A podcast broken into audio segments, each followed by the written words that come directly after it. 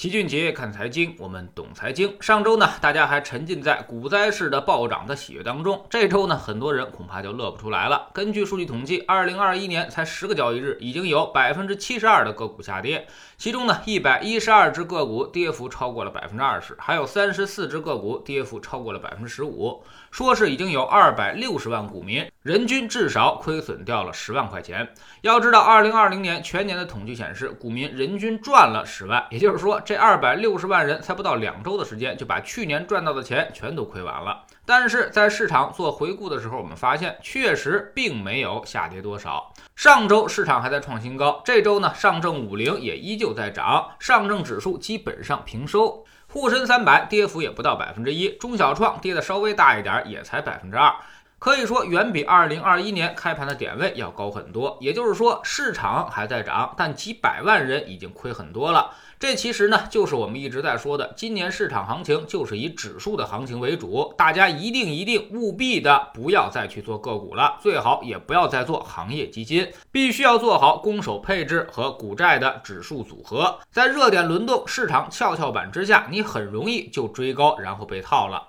比如那些不听劝、死抱着白酒，甚至还追高白酒的，估计现在已经损失惨重。市场下跌，很多人都把矛头指向了央行，说央行不讲武德。前两天央行展开二十亿侮辱式的逆回购，这一下就让市场很担心，是不是要开始回收流动性了，甚至要紧缩货币、紧缩信用了。一旦央行踩刹车，那市场肯定是不会好的。就在昨天，央行召开了发布会，对于大家普遍关心的这些问题，全都一一做了解答。首先，就利率和存款准备金的问题，央行的领导表示，目前经济已经回到潜在产出水平，企业信贷需求强劲。货币信贷合理增长，说明当前利率水平是合适的。二零一八年以来，央行十次下调存款准备金率，释放八万亿资金。目前平均准备金率呢是百分之九点四，中小金融机构只有百分之六。无论怎么比，存准率都不高，并且领导明确表示，今年经济复苏仍不牢固，货币政策在有力支持实体经济的同时，要处理好恢复经济和防范风险的关系。因此，二零二一年的货币政策要稳字当头。不做急转弯，后面还要保持流动性合理充裕，保持货币供应量和社会融资规模增速同名义经济增速基本匹配，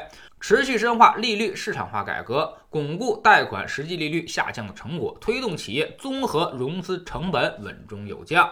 其次呢，在谈到十二月份金融数据的时候，说 M 二和社融根据经济形势要跟名义增速基本匹配。根据老齐的观察，这个匹配值呢，M 二应该就在百分之十，社融增速在百分之十二到百分之十三，这应该就是央行的行动目标了。所以未来一段时间，M 二和社融应该都会在这个区间，相当于现在央行货币这辆车处于巡航定速阶段，跌破这个值就会给点油，超过这个值呢就会适当的收点油。应该还不至于踩刹车。至于 M 一回落，央行也给了明确的解释，说是经济企稳回升，大家正在逐步的推进项目，所以单位资金投入有所加快。停留在活期账户上的钱就减少了。另外呢，由于规范存款类产品也带来了一定的影响，结构性产品向活期存款转化变少了。简单来说，央行的意思就是说，M1 减少这事儿不是因为收货币所导致的，而是大家投资多了以及存款规范了，所以不能理解为货币政策转向。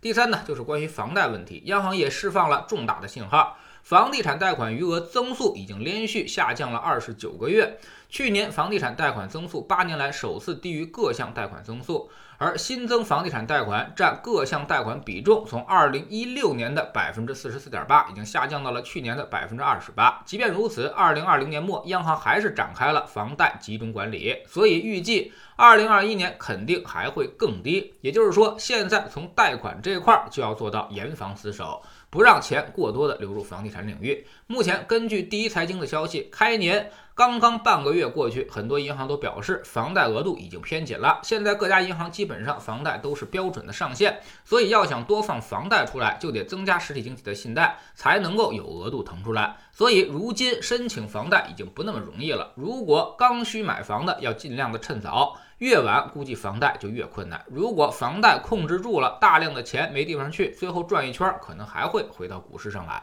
此外呢，央行还提到，未来要大力支持租房市场建设，在金融上支持房住不炒和租购并举。汇率也依然会双向波动，这将成为常态。物价问题呢，央行的判断是今年会温和上涨，更关注食品之外的核心 CPI 的变化，今年会出现前期上升而后期平稳的态势。综合来看，央行这次发布会还是透露了很多信息点的，也就是跟市场传递了一个信号：我没有收货币，我也不会收货币，没必要过于担心。今年的主要任务还是要支持实体经济发展的同时，按死房地产，让涉房贷款进一步下降。老齐的理解是，现在这辆车已经跑起来了，靠惯性它就能跑得很快很快，所以央行不用继续给油，只要它不踩刹车，对市场来说就是利好。而且现在还远未到鸣金收兵的时候，况且本来牛市的下半场也不靠政策驱动，而是靠业绩和情绪推动的。现在大家还过度反应利空，说明市场还并未到顶，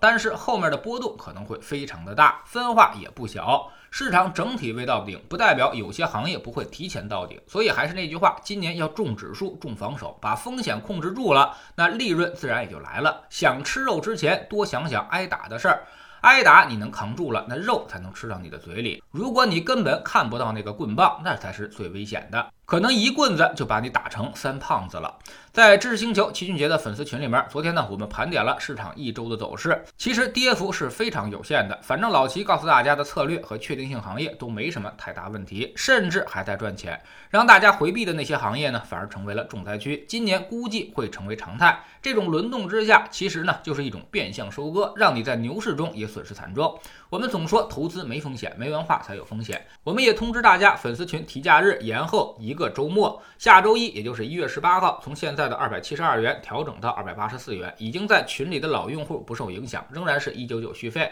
要加入粉丝群，每天学习投资技巧的朋友可要抓紧时间了。新进来的朋友可以先看《星球置顶三》，我们之前讲过的重要内容和重要配置思路都在这里面。知识星球找老齐的读书圈，我们继续。